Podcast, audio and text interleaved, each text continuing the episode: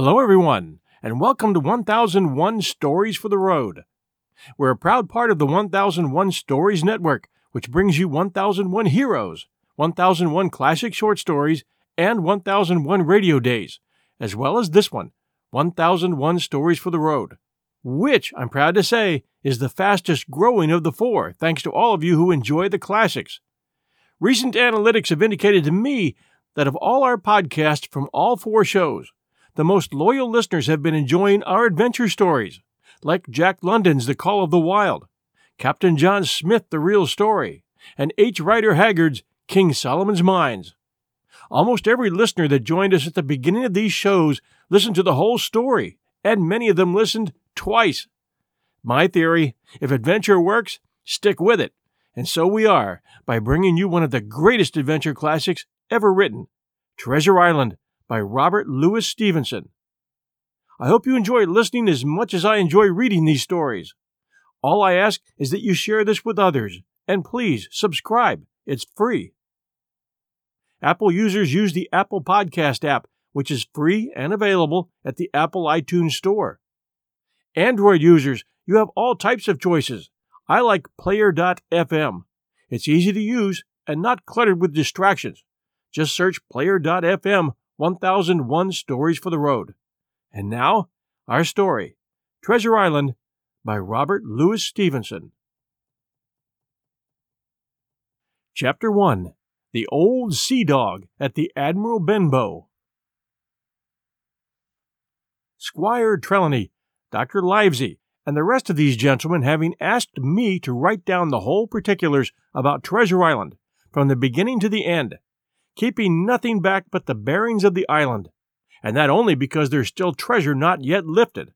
I take up my pen in the year of grace, 1724, and go back to the time when my father kept the Admiral Benbow Inn, and the old brown seaman with the saber cut first took up his lodging under our roof. I remember him as if it were yesterday, as he came plodding to the inn door, his sea chest following behind him in a hand barrow. A tall, strong, heavy, nut brown man, his tarry pigtail falling over the shoulder of his soiled blue coat, his hands ragged and scarred, with black, broken nails, and a saber cut across one cheek, a dirty, livid white. I remember him looking round the cover and whistling to himself as he did so, and then breaking out in that old sea song that he sang so often afterwards. Fifteen men on a dead man's chest, yo ho ho, and a bottle of rum. In the high old tottering voice that he seemed to have been tuned and broken at the capstan bars. Then he rapped on the door with a bit of stick like a handspike that he carried, and when my father appeared, called roughly for a glass of rum. This, when it was brought to him, he drank slowly, like a connoisseur, lingering on the taste and still looking about him at the cliffs and up at our signboard. This is a handy cove, says he at length, and a pleasant situated grog shop. Much company, mate? My father told him no, very little company. The more was the pity. Well then, said he, this is the berth for me. Here, you, matey, he cried to the man who trundled the barrow. Bring up alongside and help up my chest. I'll stay here a bit. He continued, I'm a plain man. Rum and bacon and eggs is what I want. And that head up there for to watch ships off. What you might call me? You might call me captain. Oh, I see what you're at. There. And he threw down three or four gold pieces on the threshold. You can tell me when I've worked through that, says he, looking as fierce as a commander. And indeed, bad as his clothes were, and coarsely as he spoke, he had none of the appearance of a man who sailed before the mast, but seemed like a mate or skipper accustomed to be obeyed, or to strike. The man who came with the barrow told us the mail had set him down the morning before at the Royal George, that he had inquired what inns there were along the coast, and hearing ours well spoken of, I suppose, and described as lonely, had chosen it from the others for his place of residence and that was all we could learn of our guest. He was a very silent man by custom. All day he hung round the cove or upon the cliffs with a brass telescope. All evening he sat in the corner of the parlor next to the fire and drank rum and water, very strong. Mostly he would not speak when spoken to, only look up sudden and fierce and blow through his nose like a foghorn. And we and the people who came about our house soon learned to let him be. Every day when he came back from his stroll, he would ask if any seafaring men had gone by along the road. At first we thought it was the want of company of his own kind that made him ask this question, but at last we began to see he was desirous to avoid them. When a seaman did put up at the Admiral Benbow, as now and then some did, making by the coast road for Bristol, he would look in at him through the curtained door before he entered the parlor, and he was always sure to be as silent as a mouse when any such was present. For me, at least, there was no secret about the matter, for I was, in a way, a sharer in his alarms. He had taken me aside one day and promised me a silver fourpenny on the first of every month if I would only keep my weather eye open for a seafaring man with one leg, and let him know the moment he appeared. Often enough, when the first of the month came round, and I applied to him for my wage, he would only blow through his nose at me and stare me down. But before the week was out, he was sure to think better of it, bring me my fourpenny piece, and repeat his orders to look out for the seafaring man with one leg. How that personage haunted my dreams, I need scarcely tell you. On stormy nights, when the wind shook the four corners of the house and the surf roared along the cove and up the cliffs, I would see him in a thousand forms and with a thousand diabolical expressions. Now the leg would be cut off at the knee, now the hip. Now he was a monstrous kind of creature who had never had but the one leg, and that in the middle of his body. To see him leap and run and pursue me over hedge and ditch was the worst of my nightmares. And altogether I paid pretty dear for my monthly fourpenny piece in the shape of these abominable fancies. But though I was so terrified by the idea of the seafaring man with one leg, I was far less afraid of the captain himself than anybody else who knew him. There were nights when he took a deal more rum and water than his head would carry, and then he would sometimes sit and sing his wicked old wild sea songs, minding nobody. But sometimes he would call for glasses round and force all the trembling company to listen to his stories or bear a chorus to his singing. Often I've heard the house shaking with the yo ho ho and a bottle of rum. All the neighbors joining in for dear life, with the fear of death upon them, and each singing louder than the other to avoid remark for in these fits he was the most overriding companion ever known. He would slap his hand on the table for silence all around. He would fly up in a passion of anger at a question, or sometimes because none was put. And so he judged the company was not following his story. Nor would he allow anyone to leave the inn till he had drunk himself sleepy and reeled off to bed.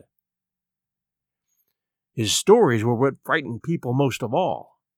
Dreadful stories they were, about hanging and walking the plank, and storms at sea, and the dry Tortugas, and wild deeds and places on the Spanish main. By his own account, he must have lived his life among some of the wickedest men that God ever allowed upon the sea. And the language in which he told these stories shocked our plain country people almost as much as the crimes that he described. My father was always saying the inn would be ruined for people would soon cease coming there to be tyrannized over and put down and sent shivering to their beds. But I really believe his presence did us good. People were frightened at the time, but on looking back, they rather liked it. It was a fine excitement in a quiet country life, and there was even a party of younger men who pretended to admire him, calling him a true sea dog and a real old salt, and such like names and saying there was the sort of man that made England terrible at sea. In one way, indeed, he bade fair to ruin us, for he kept on staying week after week, and at last month after month, so that all the money had been long exhausted, and still my father never plucked up the heart to insist on having more. If ever he mentioned it, the captain blew through his nose so loudly that you might say he roared, and stared my poor father out of the room. I've seen him wringing his hands after such a rebuff, and I'm sure the annoyance and the terror he lived in must have greatly hastened his early and unhappy death. All the time he lived with us, the captain made no change whatever in his dress, but to buy some stockings from a hawker.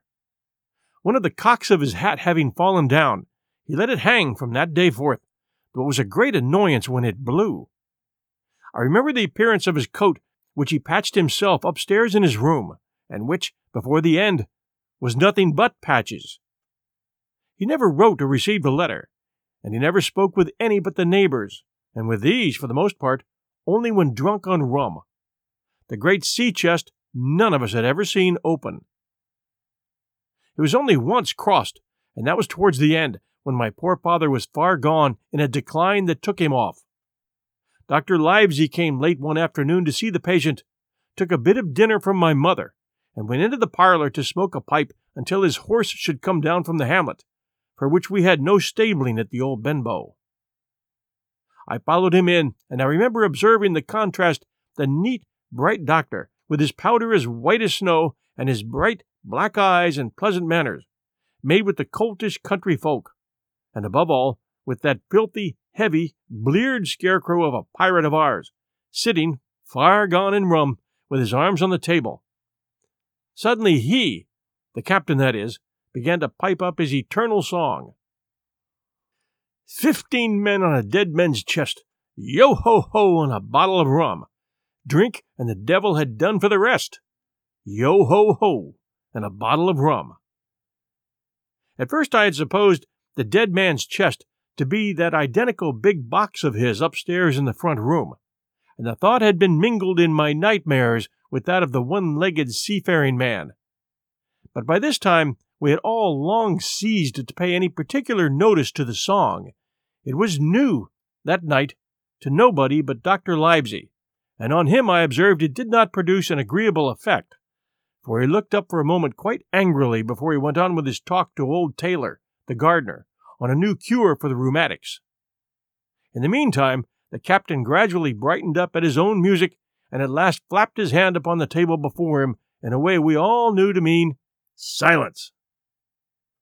The voices stopped at once, all but Dr. Livesey's. He went on as before, speaking clear and kind and drawing briskly at his pipe between every word or two.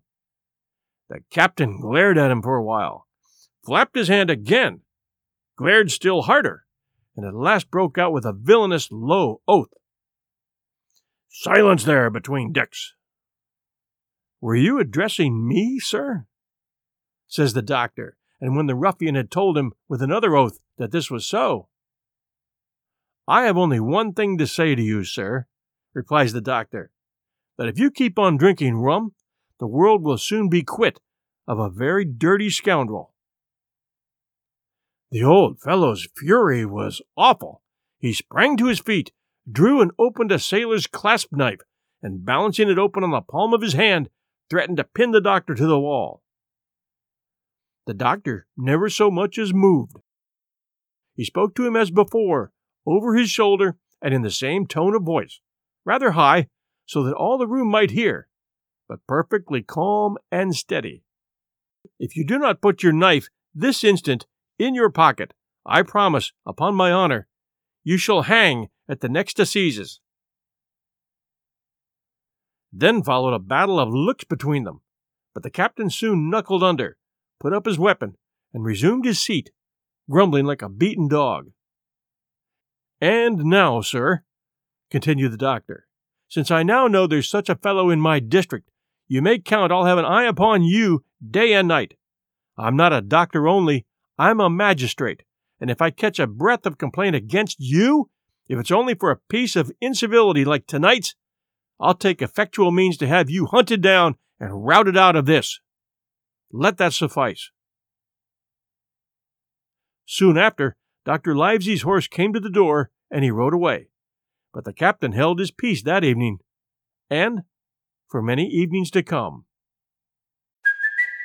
It's Kaley Cuoco for Priceline. Ready to go to your happy place for a happy price? Well, why didn't you say so? Just download the Priceline app right now and save up to 60% on hotels. So, whether it's Cousin Kevin's Kazoo concert in Kansas City, go Kevin, or Becky's Bachelorette Bash in Bermuda, you never have to miss a trip ever again. So, download the Priceline app today. Your savings are waiting.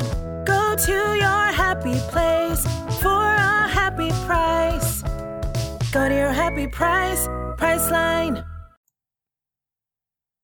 Chapter 2 Black Dog Appears and Disappears.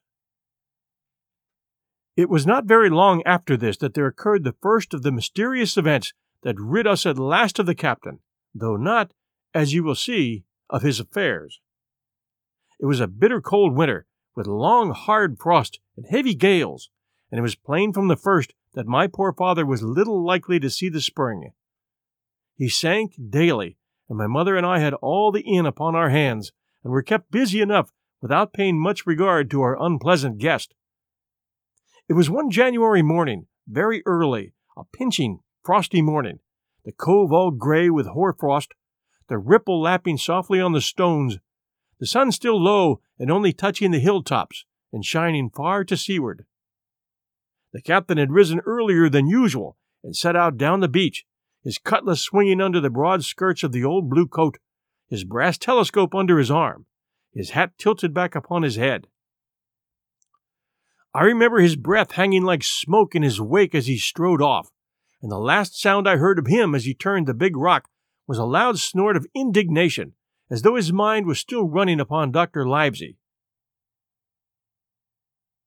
Well, Mother was upstairs with Father, and I was laying the breakfast table against the captain's return when the parlor door opened, and a man stepped in on whom I had never set my eyes before. He was a pale, tallowy creature, wanting two fingers of the left hand, and though he wore a cutlass, he did not look much like a fighter. I had always my eye open for seafaring men with one leg or two, and I remembered this one puzzled me. He was not sailorly, and yet he had a smack of the sea about him, too. I asked him what was for his service, and he said he would take rum. But as I was going out of the room to fetch it, he sat down upon a table and motioned me to draw near. I paused where I was, with my napkin in my hand. Come here, sonny, says he. Come nearer here. I took a step nearer. Is this here table for my mate Bill? he asked, with a kind of a leer. I told him I did not know his mate, Bill, and this was for a person who stayed in our house, whom we called the captain. Well, said he, my mate Bill would be called the captain, as like as not. He has a cut on one cheek, and a mighty pleasant way with him, particularly in drink, has my mate Bill. We'll put it, for argument like, that your captain has a cut on one cheek, and we'll put it, if you like, that that cheek's the right one. Ah, well, I told you. Now, is my mate Bill in this here house? I told him he was out walking. Which way, sonny? Which way is he gone? And when I had pointed out the rock and told him how the captain was likely to return, and how soon, and answered a few other questions, Ah, says he, this will be as good as drink to my mate Bill. The expression of his face as he said these words was not at all pleasant, and I had my own reasons for thinking that the stranger was mistaken, even supposing he meant what he said. But it was no affair of mine, I thought, and besides, it was difficult to know what to do. The stranger kept hanging about just inside the inn door, peering round the corner like a cat waiting for a mouse. Once I stepped out myself into the road, but he immediately called me back and as he did not obey quick enough for his fancy, a most horrible change came over his tallowy face, and he ordered me in with an oath that made me jump. As soon as I was back again, he returned to his former manner, half fawning, half sneering, patted me on the shoulder, told me I was a good boy, and he had taken quite a fancy to me. I have a son of my own, said he, as like you as two blocks, and he's all the pride of my art. But the great thing for boys is discipline, sonny. Discipline. Now, if you'd sailed along of Bill, you wouldn't have stood there to be spoke to twice.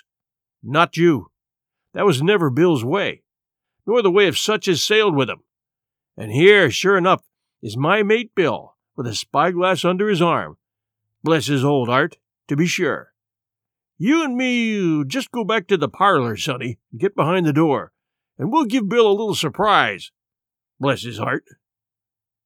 So saying, the stranger backed along with me into the parlor and put me behind him in the corner, so we were both hidden by the open door.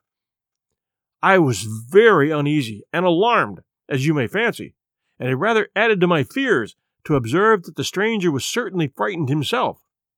He cleared the hilt of his cutlass and loosened the blade in the sheath, and all the time we were waiting there, he kept swallowing as if he felt what we used to call a lump in the throat. At last, in strode the captain, slammed the door behind him without looking to the right or left, and marched straight across the room to where his breakfast awaited him.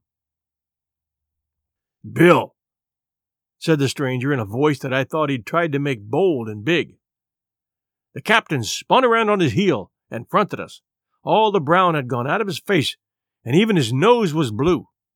He had the look of a man who sees a ghost, or the evil one, or something worse, if anything can be. And upon my word, I felt sorry to see him all in a moment turn so old and sick. Come, Bill, you know me. You know an old shipmate, Bill, surely, said the stranger. The captain made a sort of a gasp. Black Dog, said he. And who else? returned the other, getting more at his ease. Black Dog as ever was, come for to see his old shipmate Billy at the Admiral Benbow Inn. Ah, Bill, Bill, we've seen a sight of times, us two, since I lost them two talons, holding up his mutilated hand. Now look here, said the captain. You've run me down. Here I am. Well, then, speak up. What is it? That's you, Bill, returned Black Dog. You're in the right of it, Billy. I'll have a glass of rum from this dear child here, as I've took such a liking to, and we'll sit down, if you please, and talk square like old shipmates. When I returned with the rum, they were already seated on either side of the captain's breakfast table. Black Dog next to the door and sitting sideways so as to have one eye on his old shipmate and one, as I thought, on his retreat. He bade me go and leave the door wide open. None of your keyholes for me, sonny, he said, and I left them together and retired into the bar. For a long time, though I certainly did my best to listen, I could hear nothing but a low gatling. But at last the voices began to grow higher, and I could pick up a word or two, mostly oaths, from the captain. No, no, no, no, and, and an end of it, he cried once. And again, If it comes to swinging, swing all, say I. Then all of a sudden there was a tremendous explosion of oaths and other noises. The chair and the table went over in a lump. A clash of steel followed, and then a cry of pain. And the next instant I saw a Black Dog in full flight, and the captain hotly pursuing both with drawn cutlasses, and the former streaming blood from the left shoulder. Just at the door, the captain aimed at the fugitive one last tremendous cut, which would certainly have split him to the chine had it not been intercepted by our big signboard of Admiral Benbow. You may see the notch on the lower side of the frame to this day. That blow was the last of the battle. Once out upon the road, Black Dog, in spite of his wound, showed a wonderful clean pair of heels and disappeared over the edge of the hill in half a minute. The captain, for his part, stood staring at the signboard like a bewildered man. Then he passed his hand over his eyes several times and at last turned back into the house. Jim, says he, rum. And as he spoke, he reeled a little and caught himself with one hand against the wall. Are you hurt? said I. Rum, he repeated. I must get away from here. Rum! I ran to fetch it, but I was quite unsteadied by all that had fallen out, and I broke one glass and fouled the tap. And while I was still getting in my own way, I heard a loud fall in the parlor, and running in, beheld the captain lying full length upon the floor. At the same instant, my mother, alarmed by the cries and fighting, came running downstairs to help me. Between us, we raised his head. He was breathing very loud and hard, but his eyes were closed and his face a horrible color. Dearie, dearie me, cried my mother, what a disgrace upon this house! And your poor father sick. In the meantime, we had no idea what to do to help the captain, nor any other thought that he had earned his death in the scuffle with the stranger. I got the rum, to be sure, and tried to put it down his throat, but his teeth were tightly shut and his jaws as strong as iron. It was a happy relief for us when the door opened and Dr. Livesey came in on his visit to my father. Oh, doctor, we cried, what shall we do? Where is he wounded? Wounded? A fiddlestick's end, said the doctor. No more wounded than you or I. The man has had a stroke, as I warned him. Now, Mrs. Hawkins, just you run upstairs to your husband and tell him, if possible, nothing about it. For my part, I must do my best to save this fellow's trebly worthless life. Jim, get me a basin. When I got back with the basin, the doctor had already ripped up the captain's sleeve and exposed his great sinewy arm. It was tattooed in several places. Here's luck! A fair wind, and Billy Bones his fancy, were very neatly and clearly executed on the forearm, and up near the shoulder there was a sketch of a gallows and a man hanging from it, done, as I thought, with great spirit. Prophetic, said the doctor, touching this picture with his finger.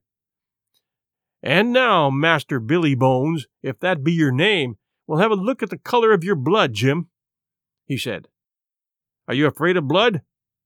No, sir, said I. Well, then, said he, you hold the basin. And with that he took his lancet and opened a vein. A great deal of blood was taken before the captain opened his eyes and looked mistily about him. First he recognized the doctor with an unmistakable frown. Then his glance fell upon me, and he looked relieved. But suddenly his color changed, and he tried to raise himself, crying, Where's Black Dog?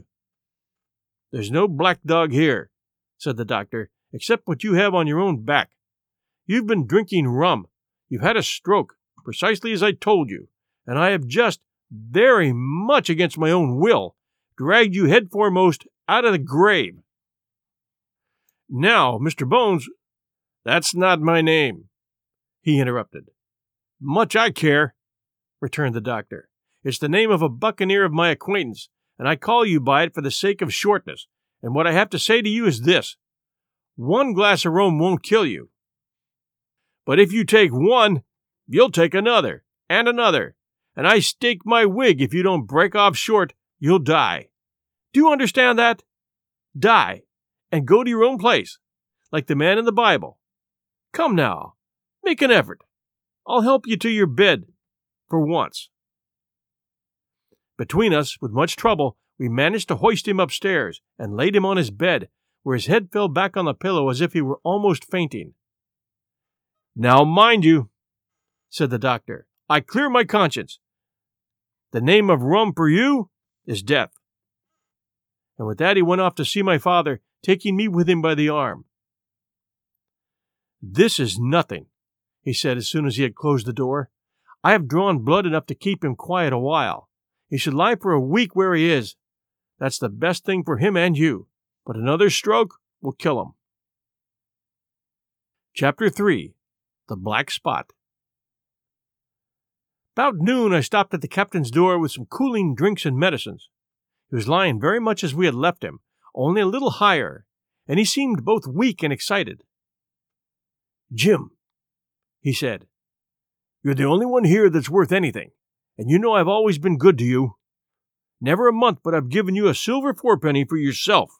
And now you see, mate, I'm pretty low, and deserted by all. And Jim, you'll bring me one noggin of rum now, won't you, matey? But the doctor, I began. But he broke in, cursing the doctor, in a feeble voice, but heartily. Doctors is all swabs, he said.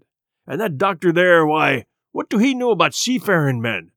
I've been in places hot as pitch, and mates dropping round with yellow jack, and the blessed land a heaving like the sea with earthquakes. What does the doctor know of lands like that? That I've lived on rum, I tell you.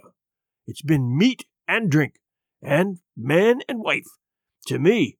And if I'm not to have my rum, now I'm a poor old hulk on a lee shore, my blood'll be on you, Jim, and that doctor swab and he ran on again for a while with curses. Look, Jim, how my fingers fidges, he continued in a pleading tone.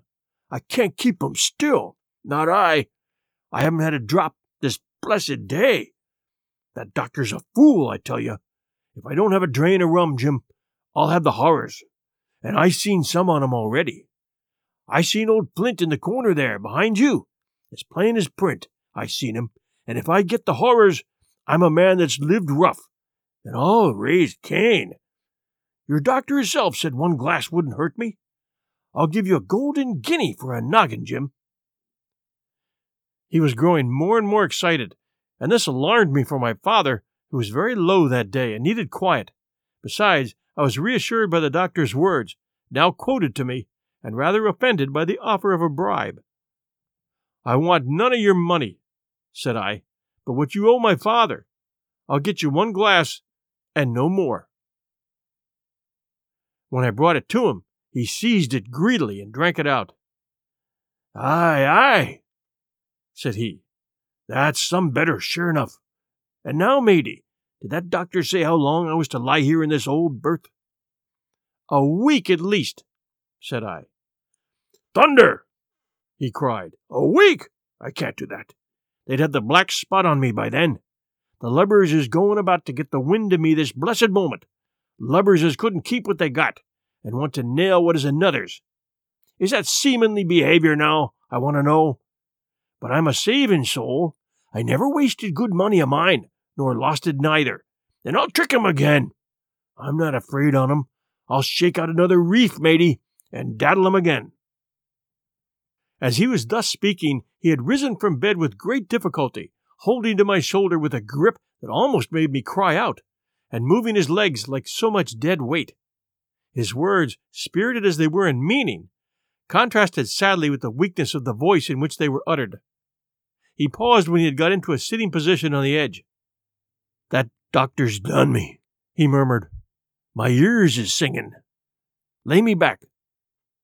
Before I could do much to help him, he had fallen back again to his former place, where he lay for a while, silent. Jim?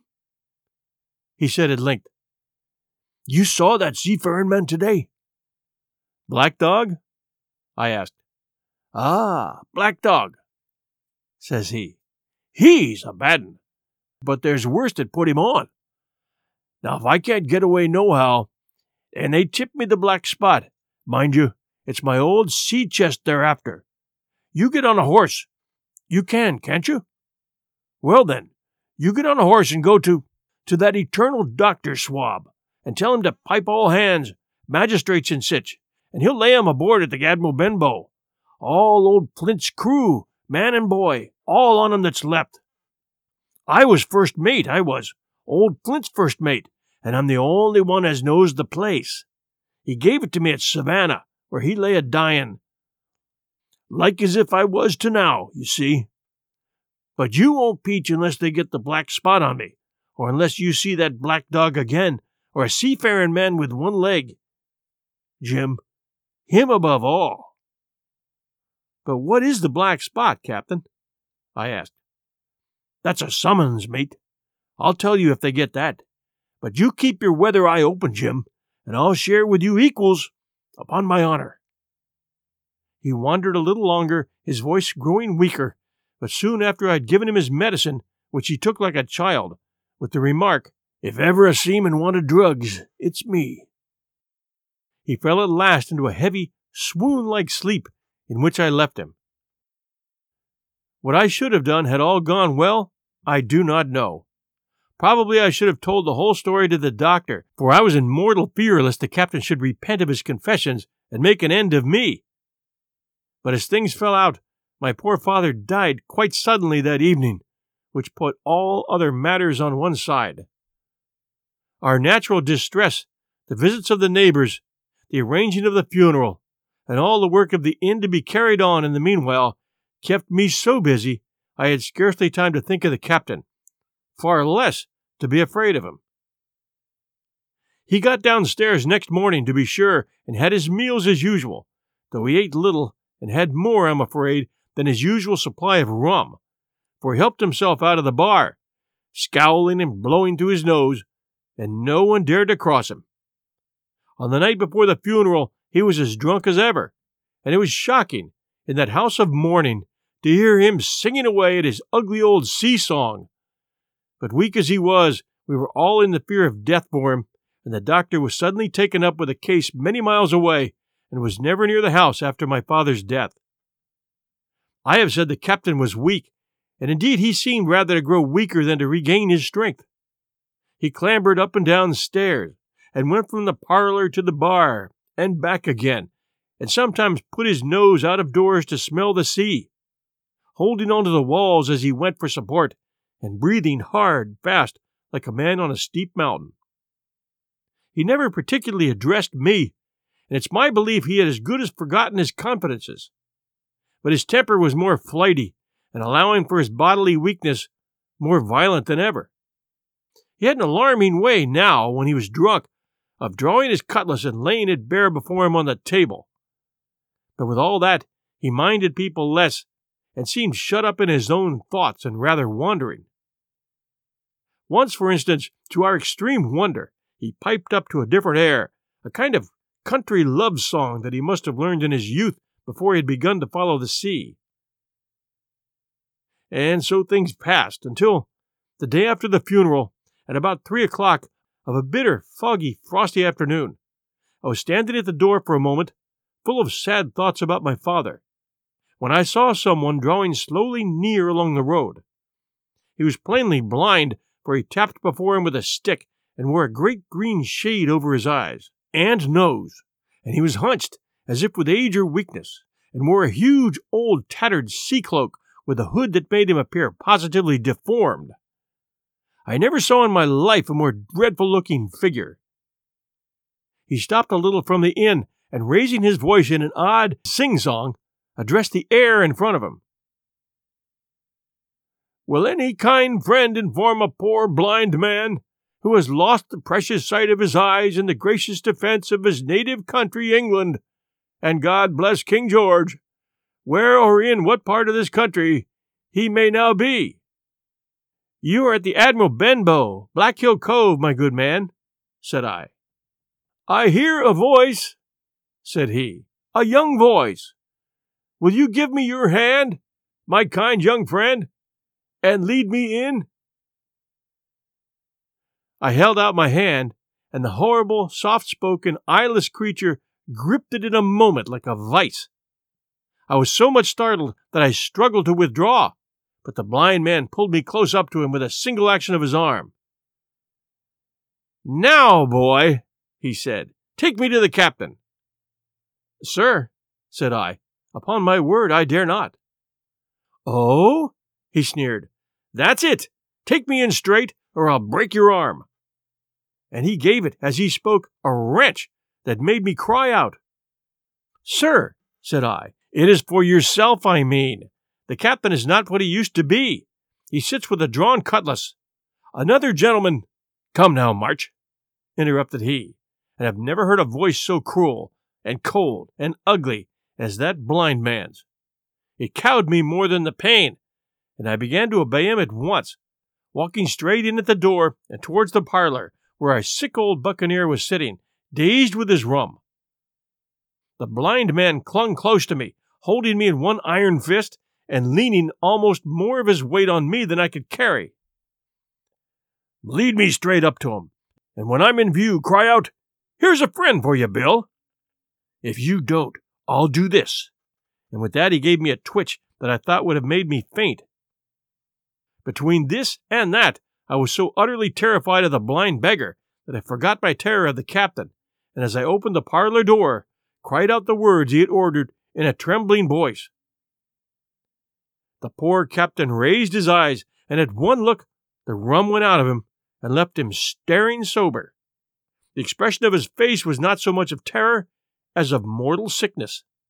He made a movement to rise, but I do not believe he had enough force left in his body. Now, Bill, sit where you are, said the beggar. If I can't see, I can hear a finger stirring. Business is business. Hold out your left hand. Boy, take his left hand by the wrist and bring it near my right. We both obeyed him to the letter, and I saw him pass something from the hollow of the hand that held his stick into the palm of the captain's, which closed upon it instantly. And now that's done, said the blind man, and at the words he suddenly left hold of me, and with incredible accuracy and nimbleness, skipped out of the parlor and into the road, where, as I still stood motionless, I could hear his stick go tap, tap, tapping into the distance. It was some time before either I or the captain seemed to gather our senses, but at length, and at about the same moment, I released his wrist, which I was still holding, and he drew in his hand and looked sharply into the palm. Ten o'clock! he cried. Six hours! We'll do them yet! And he sprang to his feet. Even as he did so, he reeled, put his hand to his throat, stood swaying for a moment, and then, with a peculiar sound, fell from his whole height face foremost to the floor. I ran to him at once, calling to my mother, but the haste was all in vain. The captain had been struck dead by thundering apoplexy. It is a curious thing to understand, for I had certainly never liked the man, though of late I had begun to pity him. But as soon as I saw that he was dead, I burst into a flood of tears. It was the second death I had known, and the sorrow of the first was still fresh in my heart. Join us next Sunday night at 8 p.m. Eastern Standard Time for the next episode of Treasure Island by Robert Louis Stevenson at 1001 Stories for the Road. And please do take a moment to send us a review, Apple listeners. We would appreciate that very much. And if you're not subscribed, please do subscribe. If you're listening on an Android device, I recommend player.fm and just search 1001 Stories for the Road or any of our other shows. And subscribe there, it's free, it's easy, and it's convenient.